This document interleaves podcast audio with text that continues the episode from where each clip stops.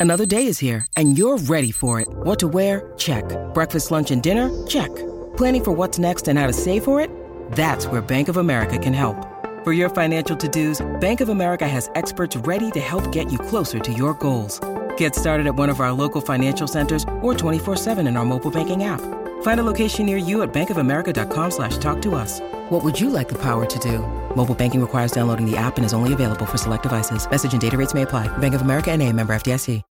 When you need mealtime inspiration, it's worth shopping Kroger, where you'll find over 30,000 mouthwatering choices that excite your inner foodie. And no matter what tasty choice you make, you'll enjoy our everyday low prices, plus extra ways to save, like digital coupons worth over $600 each week. You can also save up to $1 off per gallon at the pump with fuel points. More savings and more inspiring flavors make shopping Kroger worth it every time. Kroger, fresh for everyone. Fuel restrictions apply.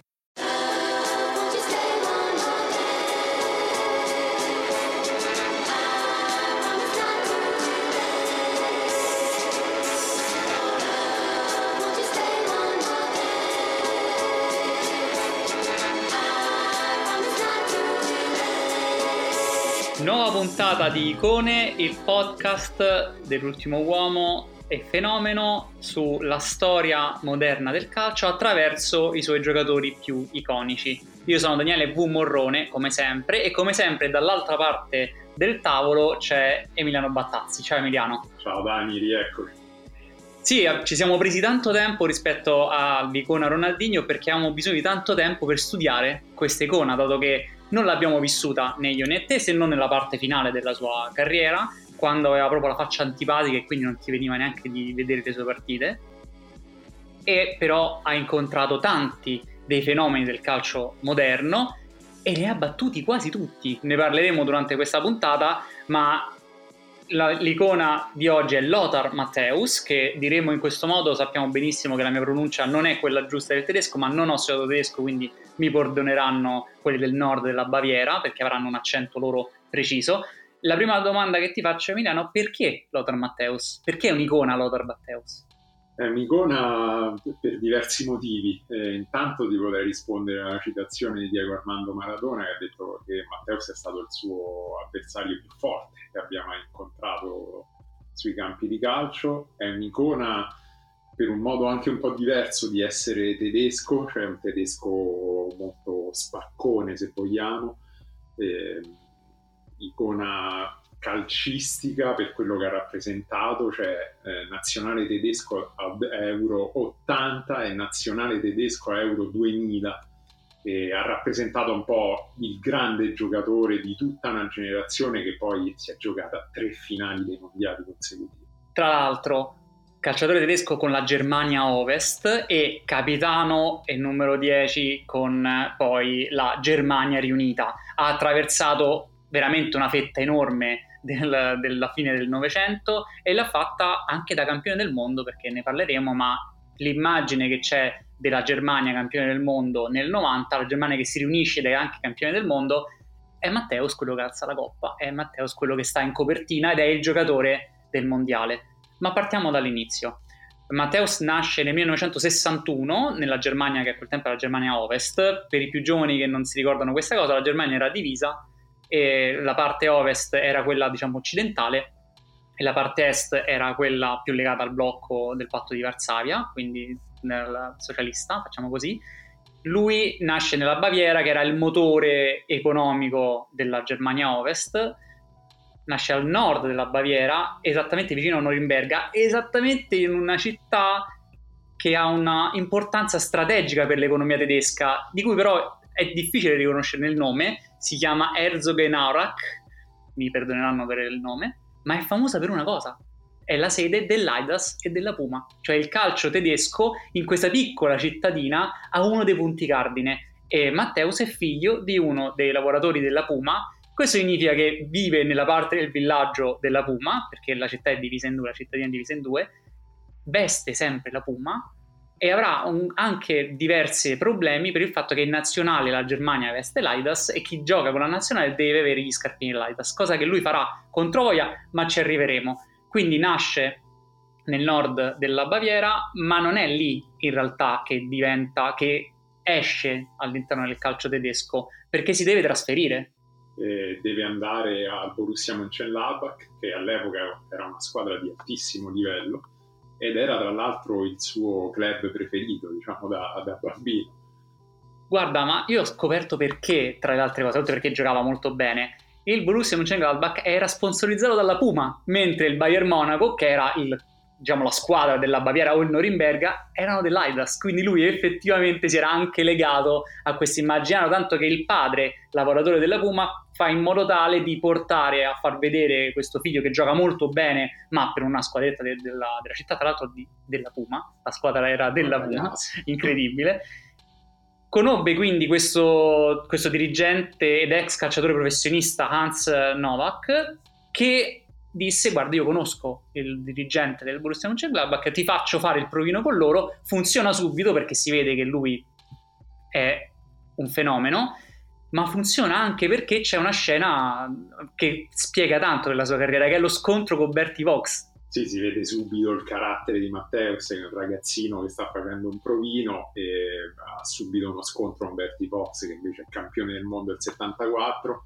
che veniva poi da un brutto infortunio a tibia e perone, quindi si sarà incavolato come una iena, e però eh, a fine diciamo, di questo scontro decide di prendere le difese del giovane Matteus eh, presso il manager del Borussia Mönchengladbach che quindi nell'estate del 79 Matteus diventa un giocatore eh, del Borussia Mönchengladbach si trasferisce per 2500 marchi tedeschi, non sappiamo qual è la cosa, però per l'epoca è una grande cifra, e soprattutto una Volkswagen Golf 1 che gli regala il padrone della Puma, Rudolf Dassler, che quindi lo usa proprio come grimaldello per far portare avanti la Puma all'interno del calcio tedesco, che era padrona Laidas e lui inizia subito a bomba perché ha 18 anni quando si trasferisce eh, Mönchengladbach, ricordiamo, è dalla parte opposta rispetto alla Baviera, si è introdotto nel nord-ovest, al confine occidentale, ed è anche però una delle due squadre di moda degli anni 70, perché una la conosce del Bayern Monaco e l'altra invece è il Borussia Mönchengladbach, che chiameremo Gladbach da adesso, così almeno siamo tranquilli con la pronuncia. Era una squadra che giocava all'attacco, una squadra piena di fantasisti, e gli esce fuori questo guarda, descrivimelo tu, perché non è esattamente il prodotto tipico dell'Accademia del Gladbach. Sì, un giocatore anche un po' difficile da classificare perché all'inizio quando Matteus eh, esordisce insomma, nella, nella Bundesliga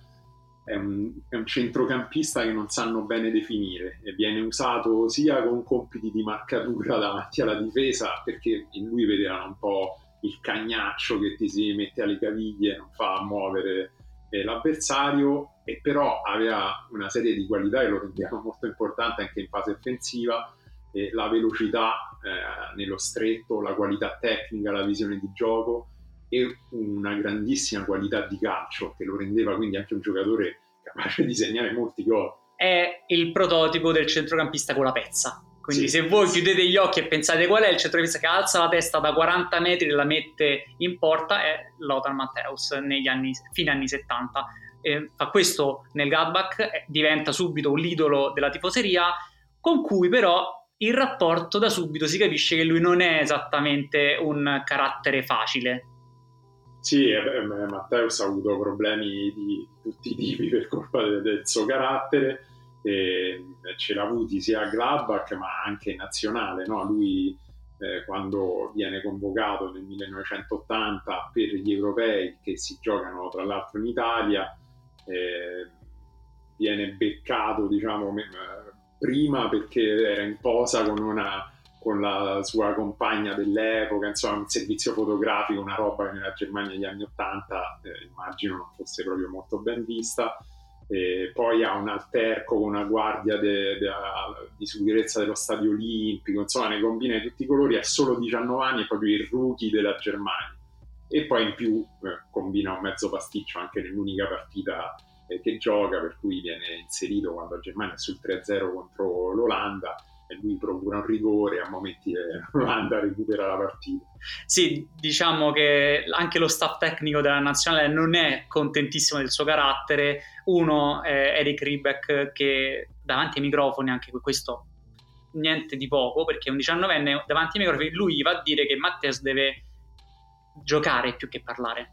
perché è un po' più troppo dalla parte del, lo chiamano l'altoparlante, è quello che a 19 anni dice ai campioni del mondo della Germania nel 74, quelli che poi vinceranno questo, questo, europeo, tu ti metti là per favore, tu me la devi dare più bassa, non è possibile mi dai questo pallone sempre alto e viene odiato da tutta quanta la nazionale senza però sapere che poi lui farà le scarpe a tutti quanti perché ci mette poco per prendersi non soltanto il calcio tedesco come giocatore più forte della Bundesliga in quel periodo, ma anche poi la nazionale. Sì, questa caratteristica di essere altoparlante poi in realtà rimarrà per tutta la sua carriera e anche la sua vita, quindi proprio eh, qualcosa che aveva in sé che era impossibile da modificare. E, e, poi lui appunto avrà questo forte scontro no? che i tifosi del Borussia Mönchengladbach raccontiamolo guarda con il Borussia Mönchengladbach non vince il, il, titolo ma si piazza molto bene e lui è il giocatore più famoso della Bundesliga automaticamente il Bayern Monaco si presenta per prenderlo Fatto sta che lui, a quanto pare, ha firmato un uh, contratto con il Bayern Monaco prima ancora che finisse la stagione, quando ancora stava in, in corsa. E questa cosa, ovviamente, i tifosi del Gladbach lo scoprono subito e lui non lo nasconde. Lui dice che dovrà giocare la partita di Coppa, la finale di Coppa di Germania, con il contratto del Bayern già firmato. E anche questa cosa per l'epoca, scandalo totale, lo cominciano a gridare Giuda per tutta la partita, lo fischiano. E poi chiaramente va a finire malissimo, proprio come era ampiamente prevedibile, cioè la partita finisce 1-1 nei tempi regolamentari, si va ai rigori, lo tira chiaramente anche Matteus che è uno specialista, e però lo tira alto e poi dopo un altro compagno del Gladbach sbaglia il rigore, quindi il Bayern Monaco vince la Coppa di Germania con Matteus che sbaglia un rigore, si scatena proprio il putiferio e soprattutto la maledizione dei tifosi del Gladbach per tutta la vita. Sì, tra l'altro litiga con il suo allenatore e questo è un nome importante, ve lo facciamo perché è importante, è Heinkers che conoscerete bene come allenatore del Bayern Monaco, che ha vinto la Champions League. Ma a quell'epoca era l'allenatore giovanissimo del Gladbach che, nonostante fosse giovanissimo, aveva preso Matteus sotto la propria ala quasi come un figlio, l'aveva cresciuto e si ritrova con il grande tradimento e lui stesso non sa se mettere in campo Matteus o no per questa partita e per tutto quanto quindi la stagione successiva penserà al fatto che ha messo un giocatore che poi sbaglia il rigore decisivo di fatto. Sì, Henkes era stato una sorta di secondo padre per Matteus sì, tra l'altro lui era stato anche, secondo Der Spiegel, questa cosa non, lui non l'ha mai detta, ma secondo Der Spiegel aveva parlato con la dirigenza del Gladbach dicendo che poteva abbassarsi lui lo stipendio o pagare lui parte dello stipendio di Matteus pur di farlo firmare il rinnovo di contratto. Questa cosa non arriva e arriva il passaggio invece al Bayern di Matteus ed è il passaggio che fa fare il salto eh, ulteriore alla sua carriera, passa da giovane promessa del calcio tedesco a effettivamente stella della Bundesliga e miglior giocatore della miglior squadra della Bundesliga. Sì, lui nel frattempo continua sempre con la nazionale, con cui però ha un rendimento ancora abbastanza alterno, non è ancora arrivato eh, al top. Eh, si trasferisce al Bayern Monaco, anche lì per la classica cifra record, un contratto super elaborato con entrate da pubblicità, bonus, robe del genere, Bayern ci contava tantissimo perché erano appena andati via Karl-Heinz Rummenigge e Breitner. Eh, e lui subito, Matteus, primo allenamento, subito scontro con Dieter eh, causando rottura al legamento. Questo proprio per cap- far capire che tipo di persona e calciatore era Matteus. Cioè, praticamente a ogni primo allenamento ha provato a spaccare in compagno però l'impatto con il Bayern è, è, è immediato. La, la, lui arriva e porta una, 16 gol alla prima stagione, è un centrocampista, poi 10 la seconda, 14 alla terza, all'ultima stagione la quarta 17 gol e questa 21 gol totali e anche eh, la stagione prima del trasferimento all'Inter, ci arriveremo perché in mezzo c'è il mondiale di Messico 86, il mondiale di Maradona ma è anche il momento in cui il mondo si rende conto che effettivamente Matteus è un giocatore di altissimo livello anche per la Germania. È arrivato a 25 anni al mondiale, che ormai lui era un leader del Bayern Monaco e, e, ci arriva in una Germania che appunto ha un po' iniziato a cambiare anche i nomi. Eh, è una squadra a cui sembra mancare un leader e guarda caso insomma il leader esce fuori eh, ed è Matteus perché proprio nel, durante la partita degli ottavi forse la più difficile della Germania eh, l'ottavo di finale contro il Marocco all'87esimo Rumenig vorrebbe battere una punizione sono ancora sullo 0-0 e poi invece arriva Matteus e ci dice no no lascia, lascia fare perché ci penso io. E tira la classica pezza di Matteus vedrete veramente su YouTube decine di punizioni eh, incredibili. E poi inquadratura sull'allenatore del CT della Germania che guarda caso è proprio Kaiser Franz Beckenbauer contentissimo di aver trovato un nuovo leader sì, ha, ha trovato qualcuno che può caricarsi sulle spalle una Germania che aveva ereditato parte del fine ciclo dell'82 finalista contro l'Italia, sapete benissimo, ma che si avvia a creare un nuovo ciclo che la porterà poi a vincere il mondiale del 90, sempre con Beckenbauer. Questo mondiale è famoso per Matteus perché incontra i due migliori giocatori al mondo. Eh, la semifinale è contro la Francia di Platini. In quel momento la Francia era campione europeo in carica, Platini era pallone d'oro in carica, il miglior giocatore considerato al mondo perché, come vi ricordate nella puntata di icone su Maradona, c'è un prima mondiale all'86 e un dopo mondiale all'86 per come viene visto Maradona nel mondo. In quel momento ancora Platini, se non fosse che la Germania, noi diciamo Germania, si tratta sempre della Germania Ovest, ma diciamo Germania, vince la partita in modo abbastanza particolare perché vincono per 2-0, una partita che la Francia domina e non, è, non c'è nessun giocatore in particolare che può uscire bene. Però va detto che se tu la vai a rivedere, Matteus il piede ce l'ha più o meno ovunque a centrocampo. Il centrocampo della Francia era questo rombo fam- famosissimo con Patrini come trequartista, eh, Tigana, Gires, erano giocatori di un livello tecnico enorme di tantissimo dinamismo. E trovano un giocatore ancora più dinamico di loro. Matteus gioca davanti alla difesa, ma si carica sulle spalle sia in transizione negativa che in transizione positiva tutta quanta la squadra, va a tenersi raddoppio su Platini, poi ritorna indietro, va su Gires, appena alza la testa e vede la porta, prova la, la, la, la diciamo, saetta o la pezza, quello chiamatela come vi pare, la Francia ha tante occasioni ma non riesce a vincere e la Germania arriva un'altra volta, quindi in finale del mondiale, questa volta contro l'Argentina di Maradona. Si conoscevano perché si erano già affrontati in passato con la nazionale Matteus e Maradona, ma questa è la prima partita ufficiale in cui Maradona incontra quello che sarà il suo spauracchio e il resto della carriera. Lo incontra proprio da vicino, eh, perché prima della partita Beckenbauer decide di eh, fare questo discorso alla squadra in cui dice se noi leviamo Maradona dal gioco abbiamo una grande possibilità di vincere. E come lo leviamo dal gioco Maradona? Gli mette addosso, quindi marcatura uomo di Matteus su Maradona eh, questo anche per dire comunque come eh, fosse visto come giocatore polivalente, cioè in grado di fare veramente qualunque, qualunque ruolo in campo. Eh, strategia che non si rivela proprio eccezionale, diciamo. Povero Franz per una volta ha sbagliato anche lui. Sì, la, la, Germania sta sotto di due gol nonostante Maradona effettivamente non tocchi tanti palloni, se andate a rivedere la partita, è forse la partita meno appariscente del miglior eh, mondiale mai visto da parte di un giocatore,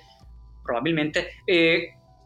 nel secondo tempo, ok, la dobbiamo recuperare, facciamo così, dai, Matteus sganciati dalla marcatura per Maradona e la Germania pareggia, esce 2 a 2 eh, fino a che non arriva poi però Maradona libero che fa l'assist per Burruciaga con famo- il famoso gol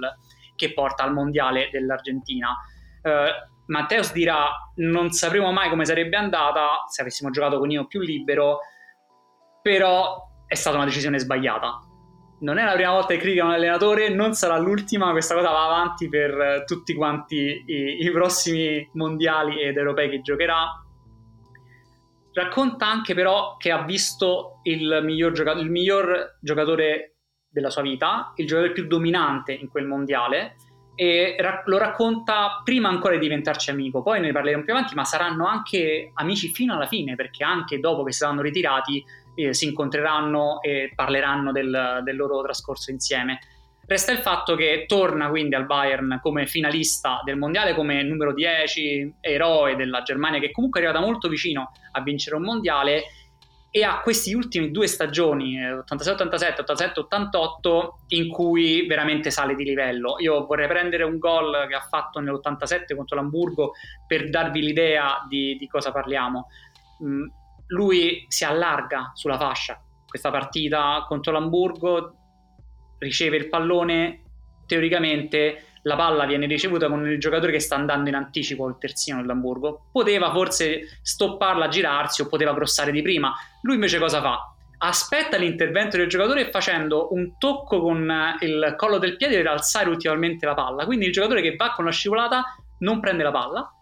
e lui subito dopo, mentre la palla scende, la prende di collo pieno dal lato dell'area e fa quindi un tiro fortissimo ma con una parabola sopra il portiere che si va a mettere nel set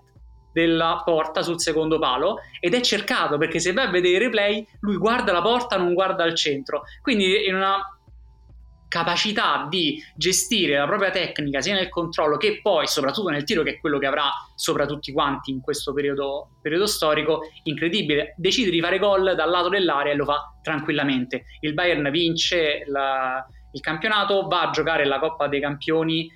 in cui affronta squadre per l'epoca molto forti come il PSV Eindhoven, l'Anderlecht, travolge il Real Madrid in semifinale con una delle grandi partite di Matteus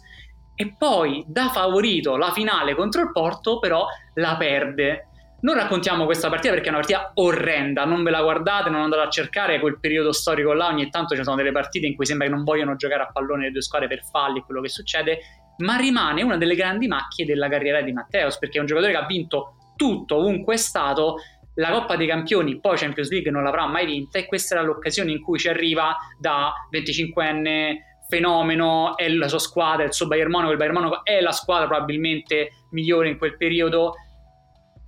Dopo questa cosa qua capisce che deve andarsene, perché più di così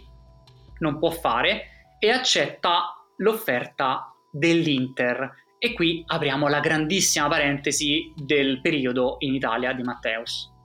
periodo in Italia che eh, avrebbe potuto iniziare in leggero anticipo se eh, Matteus avesse accettato questa incredibile offerta del Napoli che arrivò intorno, lui dice un paio di anni prima andare all'Inter, quindi diciamo circa dopo i mondiali dell'86, e sostanzialmente un gruppo di dirigenti del Napoli si presentano eh, a, a, Monaco di Baviera e lo, lo invitano a un ristorante italiano e, gli presentano diciamo, una serie di valigette piene di cash, tutto contante e gli dicono Maradona ti manda i tuoi saluti e vorrebbe che tu giocassi insieme a lui, quindi proprio un'offerta diciamo molto concreta. E, beh, Matteo si dice di pensarci anche, giustamente. Sono, dice, un milione di marchi tedeschi. Era il doppio del mio salario annuale al Bayern probabilmente anche il triplo perché non ha contati bene, ha detto oh, sono andato sulla fiducia. Però non si fida di tutto quanto questa operazione, non si fida di come è arrivato in contatto il, i dirigenti del Napoli, non si sa neanche se erano veramente i dirigenti del Napoli, questi sono presentati. Non capiamo. e... e poi soprattutto non sa se era pronto per andare a giocare a Napoli con Maradona, perché considera Maradona il miglior giocatore al mondo ed è onorato del fatto che voglia giocare con lui, ma forse lui Maradona lo vuole battere, non vuole giocarci assieme. E quindi arriva l'offerta dell'Inter che accetta. E l'intuizione effettivamente è giusta perché lui va nel campionato che era il migliore del mondo all'epoca, c'era appunto Maradona, ma anche Platini, Van Basten, Gullit, Rijkaard, eccetera, eccetera. Si trasferisce con il suo caro amico Breme, anche lui da Bayern Monaco, e va in una squadra che eh, ha bisogno di ritornare al vertice, ha bisogno di un leader, eh, l'Inter che non vinceva il campionato eh, all'epoca da otto anni e che aveva in panchina Trapattoni.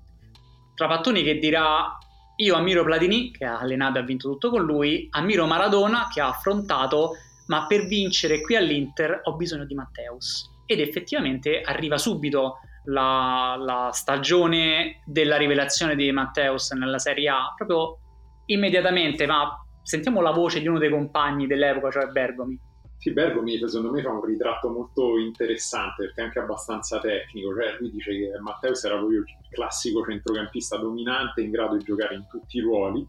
eh, con una velocità di base impressionante, cioè lui dice poteva strappare in avanti, poi fare subito un recupero dietro con un'ottima tec- eh, tecnica e aveva proprio questo carisma, questa leadership eh, naturale. Tant'è lui, vabbè, poi classica nostalgia, dice non c'è un centrocampista alla Matteus, eccetera, eccetera, però lo definisce anche come il più grande fuoriclasse in cui lui ha giocato insieme a Ronaldo, il fenomeno, diciamo puntata 1 di icone. Esatto. E devo dire che è un ottimo, un ottimo, modo per riassumere l'impatto che ha Matteus nella Serie A, cioè una Serie A con centrocampi bloccati, con Maradona che nel Napoli veniva fino al centrocampo a prendersi palla perché i centrocampisti dovevano più che altro fare legna. C'erano le marcature miste, eh, ci stavano alcune squadre che giocavano con la zona, ma soprattutto marcature eh, zona mista, quindi significa che solitamente il numero 10 avversario lo si prendeva uomo e quindi il centro del campo veniva spesso saltato. Spesso si passava dalla difesa per il lancione, per la punta che doveva il centravanti buttare la palla a terra e a quel punto il trequartista giocava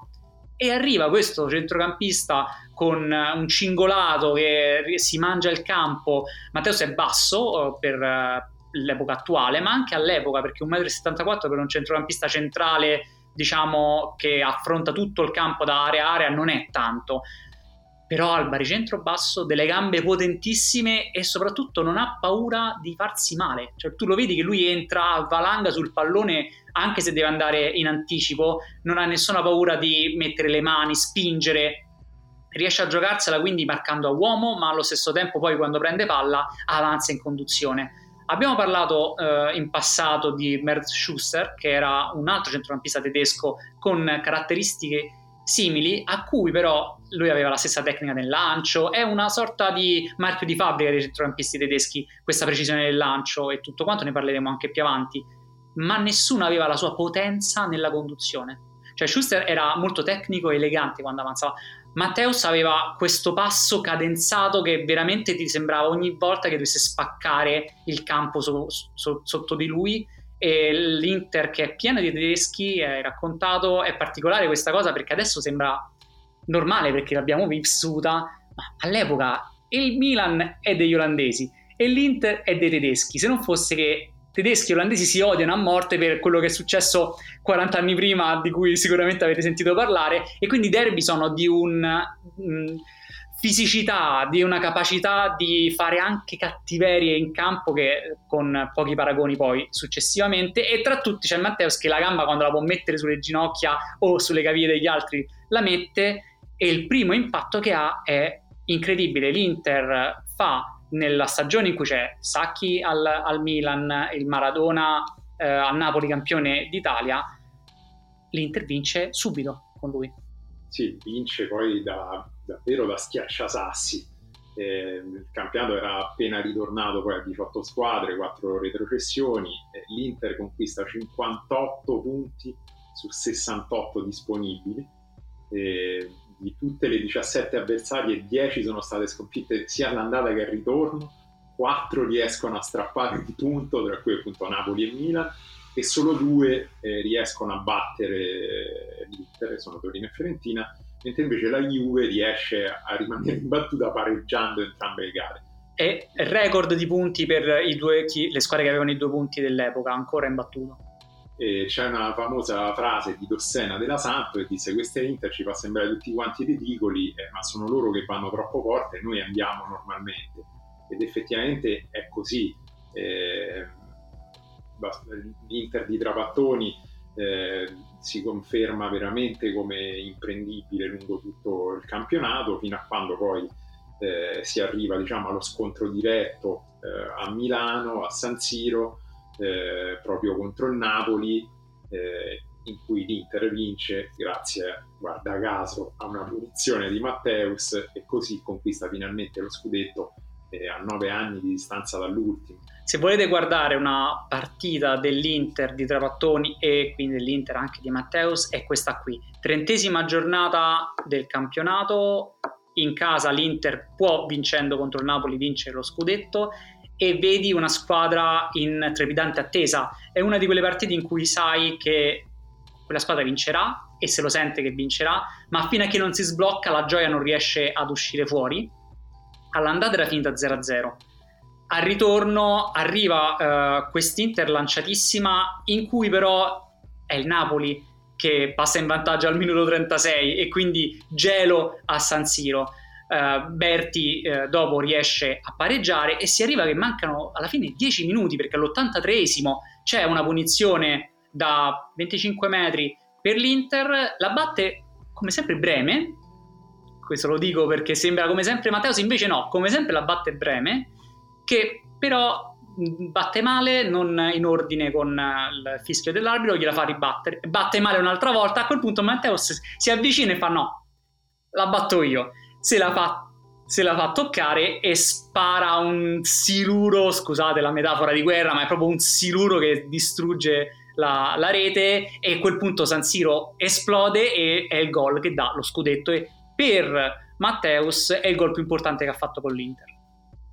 Sì, è anche insomma un po' il grande passaggio di Matteus da stella tedesca, eh, quindi della nazionale, della Bundesliga, a grande stella internazionale, perché la Serie A dell'epoca era insomma la Premier League di adesso fondamentalmente, quindi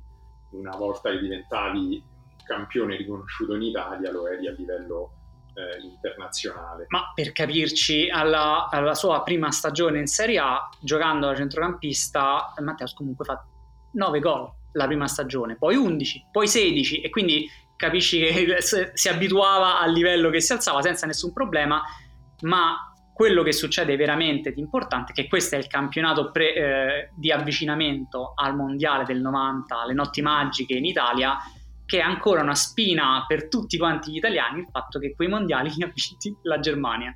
Ha vinti la Germania di Matteus, che guarda caso giocò eh, le partite del girone proprio a San Siro. Eh, c'è questa cosa incredibile, insomma Matteus ha segnato tutti i gol del mondiale Italia 90, tutti a San Siro, quindi proprio la, l'idea di, di, giocare a casa per lui. Eh, è un mondiale in cui la Germania anche qui parte diciamo tra le favorite, e seppur non essendo la grande favorita, è un torneo molto regolare sì, la favorita eh, era l'Olanda, campione d'Europa, e ovviamente l'Argentina, campione del mondo. La Germania che era stata battuta in semifinale dall'Olanda nell'88, una delle grandi partite dimenticate de- del calcio moderno, era l'Olanda di Van Basten, Gullit, Rijkaard, bla bla bla, allenata da Nino Snickers, e invece la Germania allenata da Beckenbauer era una squadra con Breme come terzino sinistro, Letterbarski come centrocampista, davanti la coppia famosissima Föller-Klinsmann. Klinsmann. Era giocatore de- di quell'Inter là, Köhler in, in, difesa, Ilgner in porta, ve l'ho detti tutti, non vi ho detto che il primo gol a questo mondiale lo segna ovviamente Matteus, è la partita contro la Jugoslavia, non vi dico i nomi di quella Jugoslavia perché vi mettete paura quanto era forte la Jugoslavia per il mondiale del 90. Bene, prima partita, la Germania vince 4-1, doppietta di Matteus, il primo gol con un tiro da fuori area di sinistro e il secondo gol è quello che per me è il miglior gol della carriera di Matteus, se, se posso permettermi di raccontarlo io lo, lo farei perché è il gol del 3-1, una partita bellissima, ho rivisto proprio per, que- per prepararmi questa partita e ve la consiglio, tanti scambi di posizione, tanta velocità della palla, in un mondiale che sarà invece orrendo, purtroppo dal punto di vista del gioco, un mondiale molto bloccato, invece la prima partita della Germania è apertissima, in questo caso siamo sul 2-1 per la Germania, riceve Matteus la palla, spalle alla porta circa 5 metri dentro il proprio centrocampo, si gira e non c'è nessuno, nel senso che il suo marcatore era distante sulla sua sinistra, quindi lui che fa? Ovviamente parte con la cavalcata delle Valchirie e si fa 40 metri palla al piede fino a che il, lo stopper jugoslavo Josic non deve uscire a contrasto uscendo dalla linea, beh Matteus semplicemente si sposta con l'esterno del piede del pallone, questo movimento fa andare completamente a vuoto eh, Josic, ma permette soprattutto a Matteus di contare i passi e calciare in porta da 30 metri più o meno una palla che va rasoterra sul secondo palo, imprendibile per il portiere di destro, prima l'ha segnato da fuori di sinistra, adesso segna di destro, che era a destro di piede,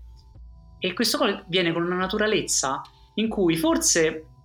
a noi può sembrare anche normale che un centrocampista prende palla e avanza. Adesso è normale che ci siano centrocampisti che avanzano, anzi è la qualità forse più ricercata in un centrocampista, quella del controllo del pallone e poi della conduzione nel traffico, quello che è. All'epoca immaginatevi che ci sta questo centrocampista e prende palla nella sua metà campo, avanza e se tu non stai davanti a lui per tutto il tempo, da 30 metri te la mette rasoterra in porta è un, probabilmente il gol più bello che ha segnato Matteus, ma comunque un gol importante perché permette alla Germania subito di spaccare il girone eh, in due, se non fosse poi c'è questo piccolo problemino che agli ottavi incontra subito l'Olanda, quindi subito rivincita dell'88 eh, e chiaramente quindi si scontrano questi due grandi blocchi, cioè gli olandesi del Milan e i tedeschi eh, dell'Inter, si gioca guarda caso a San Siro partita che è subito una bolgia, squadre che si ritrovano in 10 già al 22 minuto, il famoso episodio dello sputo di Rijkaard a Feller si scatena una baraonda, insomma veramente una partita molto molto tesa. Eh, vince la Germania alla fine 2-1 con tutti i gol nel secondo tempo, eh, segnano eh, per la Germania proprio i tedeschi Griezmann e Breme, cioè i tedeschi dell'Inter. Sì, devo, devo, dire che questa è una partita particolare, è una partita tesissima, ma si sente che c'è qualcosa in più, non è solo una partita di quel mondiale là, si portano dietro le cose dall'europeo, si portano dietro le cose il fatto che uno ha la maglia bianca e l'altro ha la maglia arancione, quello che significa questa cosa qua. Ci sarà poi i quarti di finale contro la Cecoslovacchia,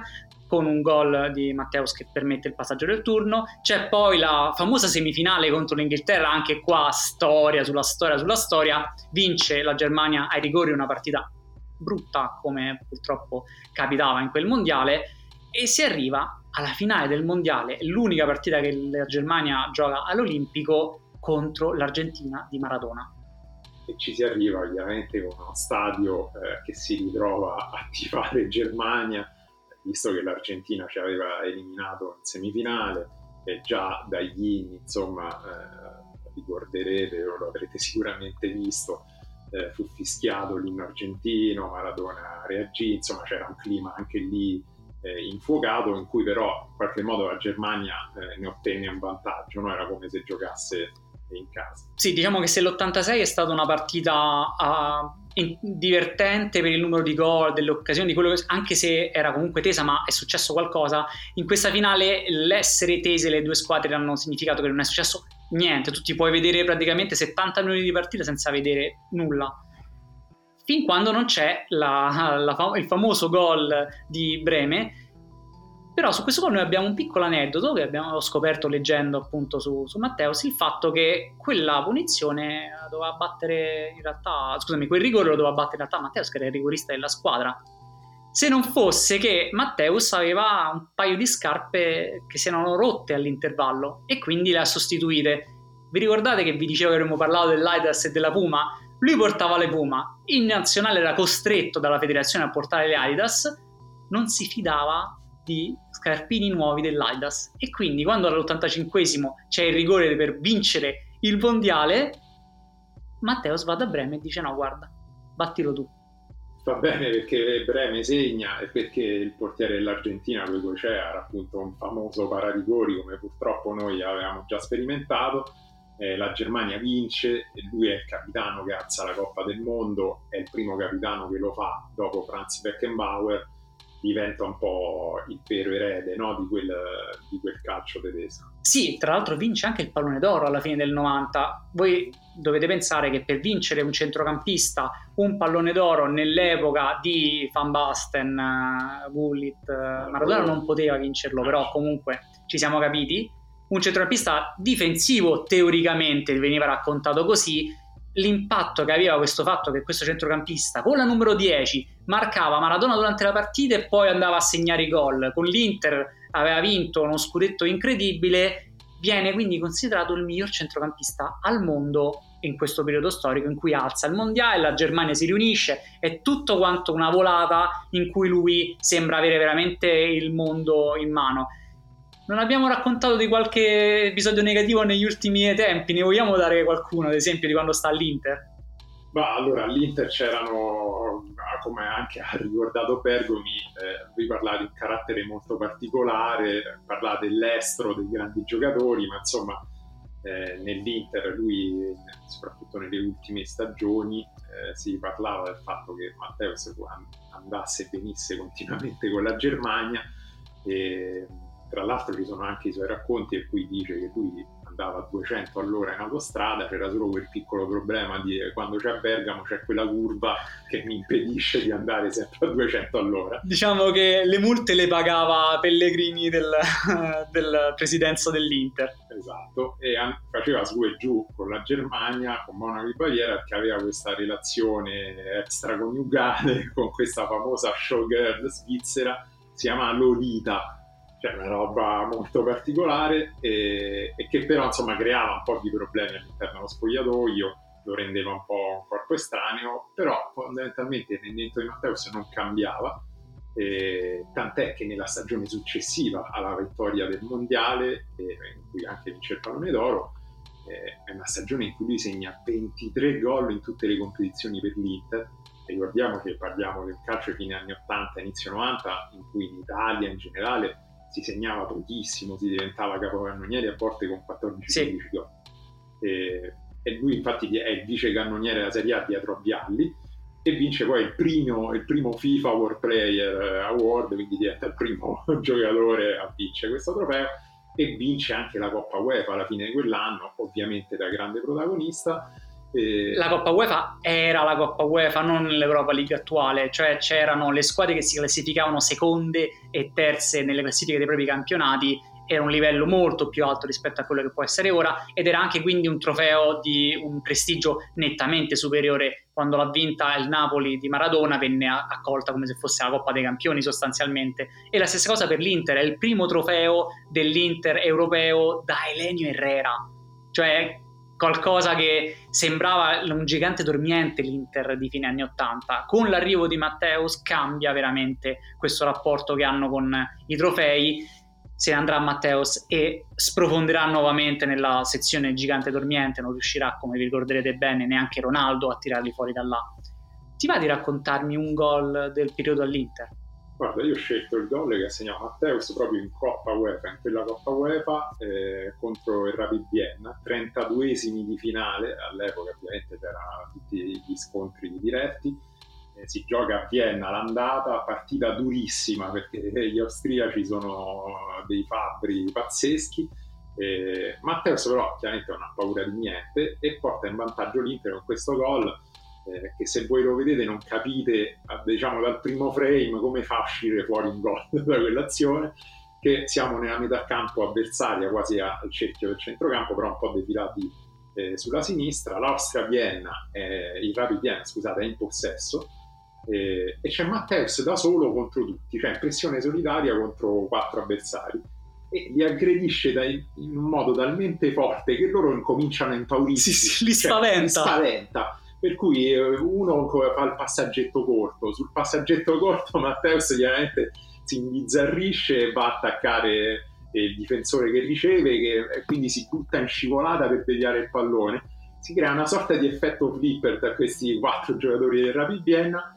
da cui fondamentalmente ne esce fuori Matteus con il pallone. E siamo però sulla tre quarti diciamo in posizione centrale. E Matteus improvvisamente con il pallone comincia a correre in orizzontale verso destra. E qui vedete Matteo se corre lontano da questi giocatori, poi fa un po' una derapata con cui si mette eh, fronte alla porta. Nel frattempo li ha già seminati tutti, si vedono da replay questi giocatori in difficoltà, erano passati 5 minuti, insomma, non erano proprio stanchissimi, eh, se li è bevuti tutti, fa due passi, entra in area, dritto, dritto per dritto, sembra veramente una locomotiva e tira una sassata incredibile sul primo palo comunque forse non ce n'era bisogno, diciamo, ma è un tiro proprio forte per cui il portiere anche se era il suo palo comunque non, non ha proprio il tempo per reagire e sembra proprio Matteus sembra proprio fatto in un modo diverso rispetto agli altri, anche per la potenza che sprigiona.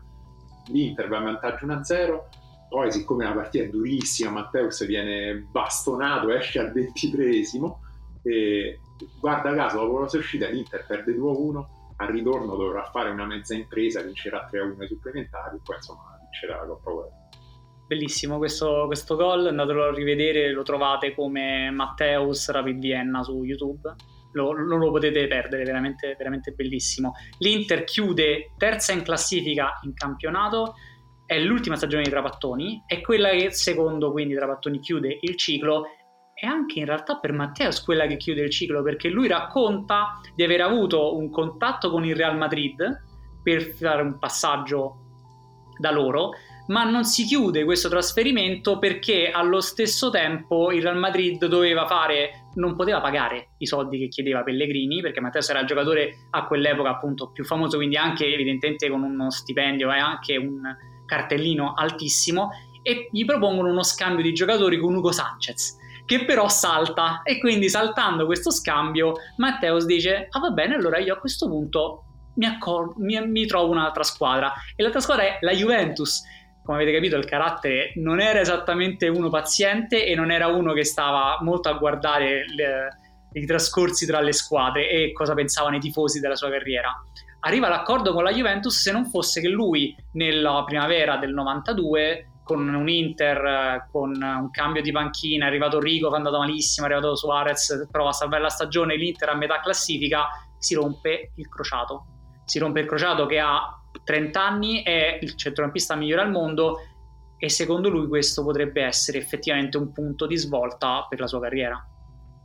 E la svolta però l'affronta forse nel modo migliore, cioè comincia a allenarsi segretamente in montagna dopo l'intervento negli Stati Uniti, eh, lavorava ore e ore al giorno per, per tornare eh,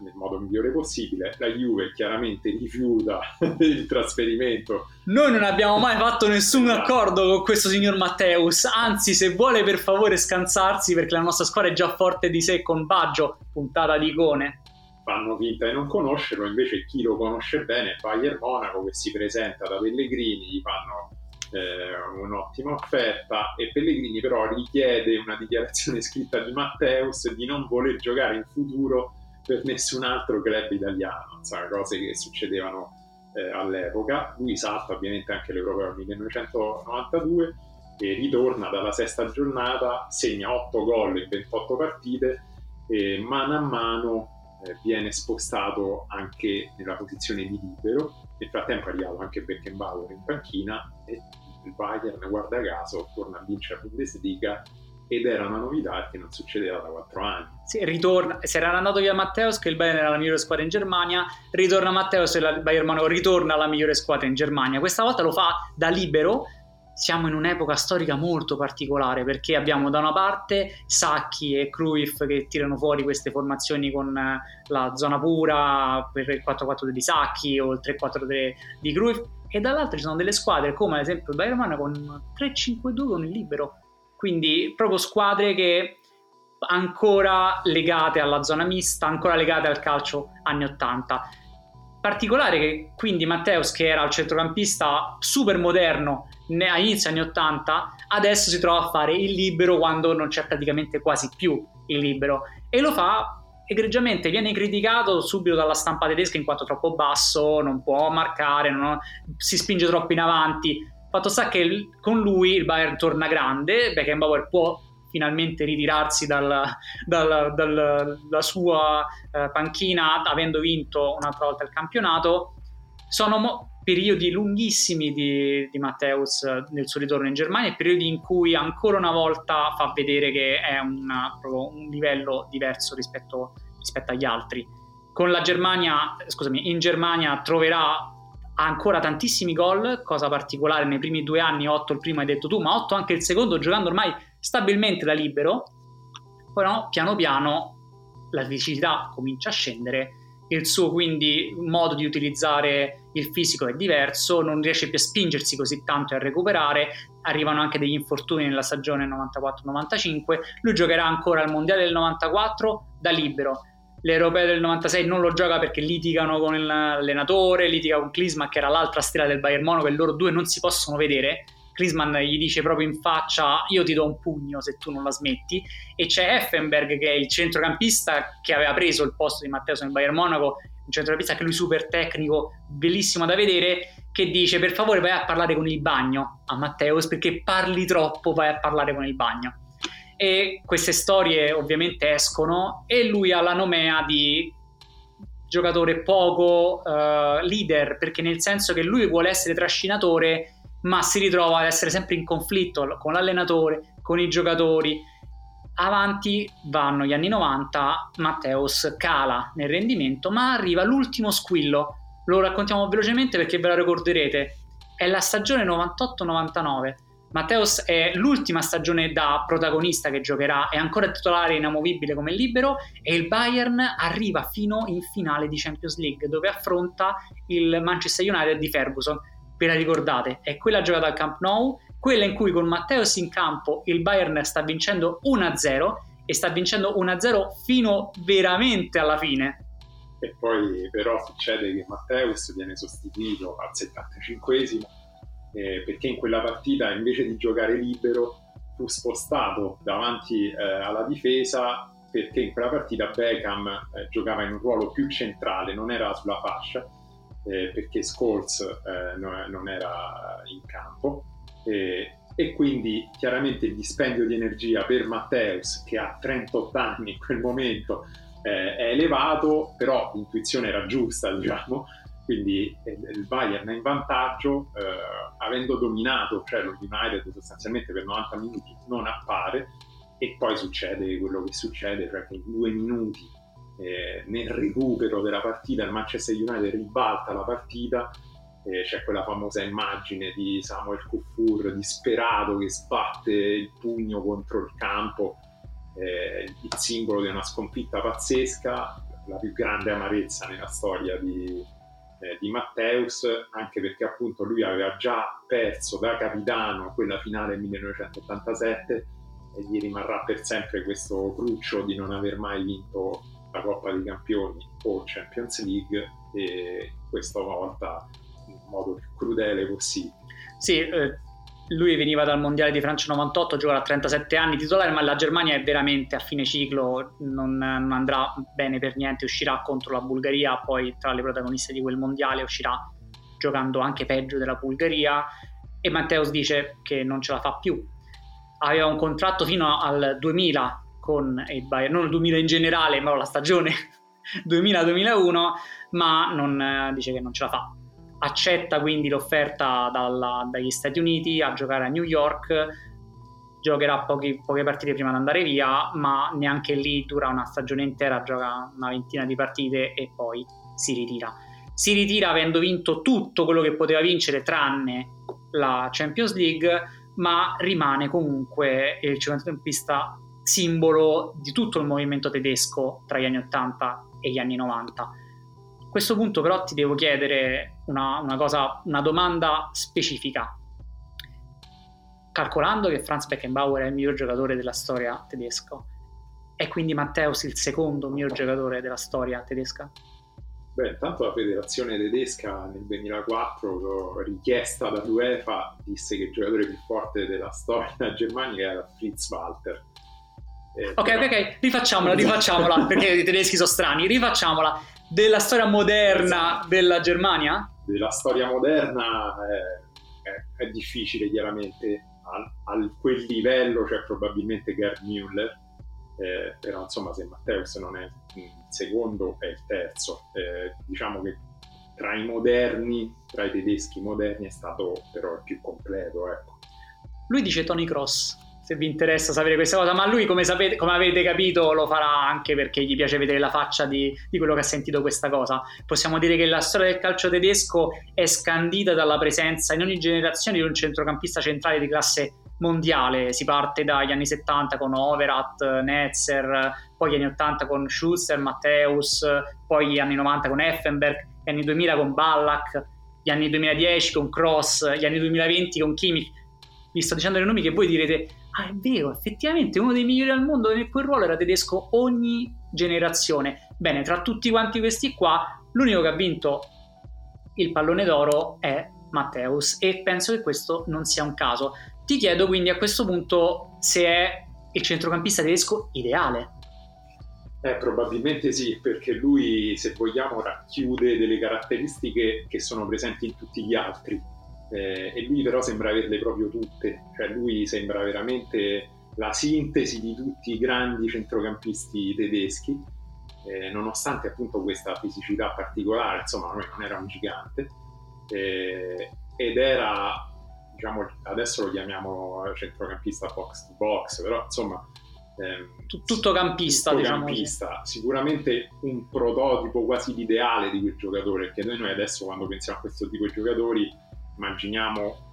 però dei calciatori che danno un forte contributo quantitativo ma che è difficile poi pensare che possano giocare liberi o trequartisti.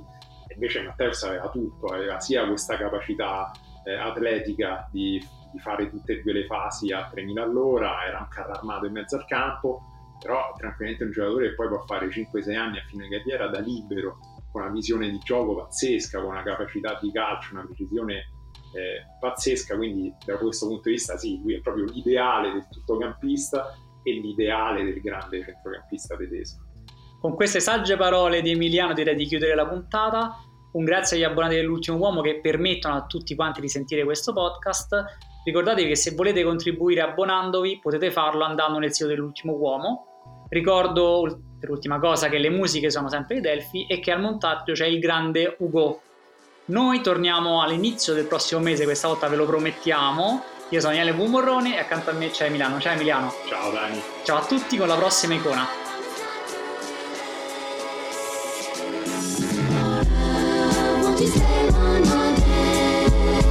I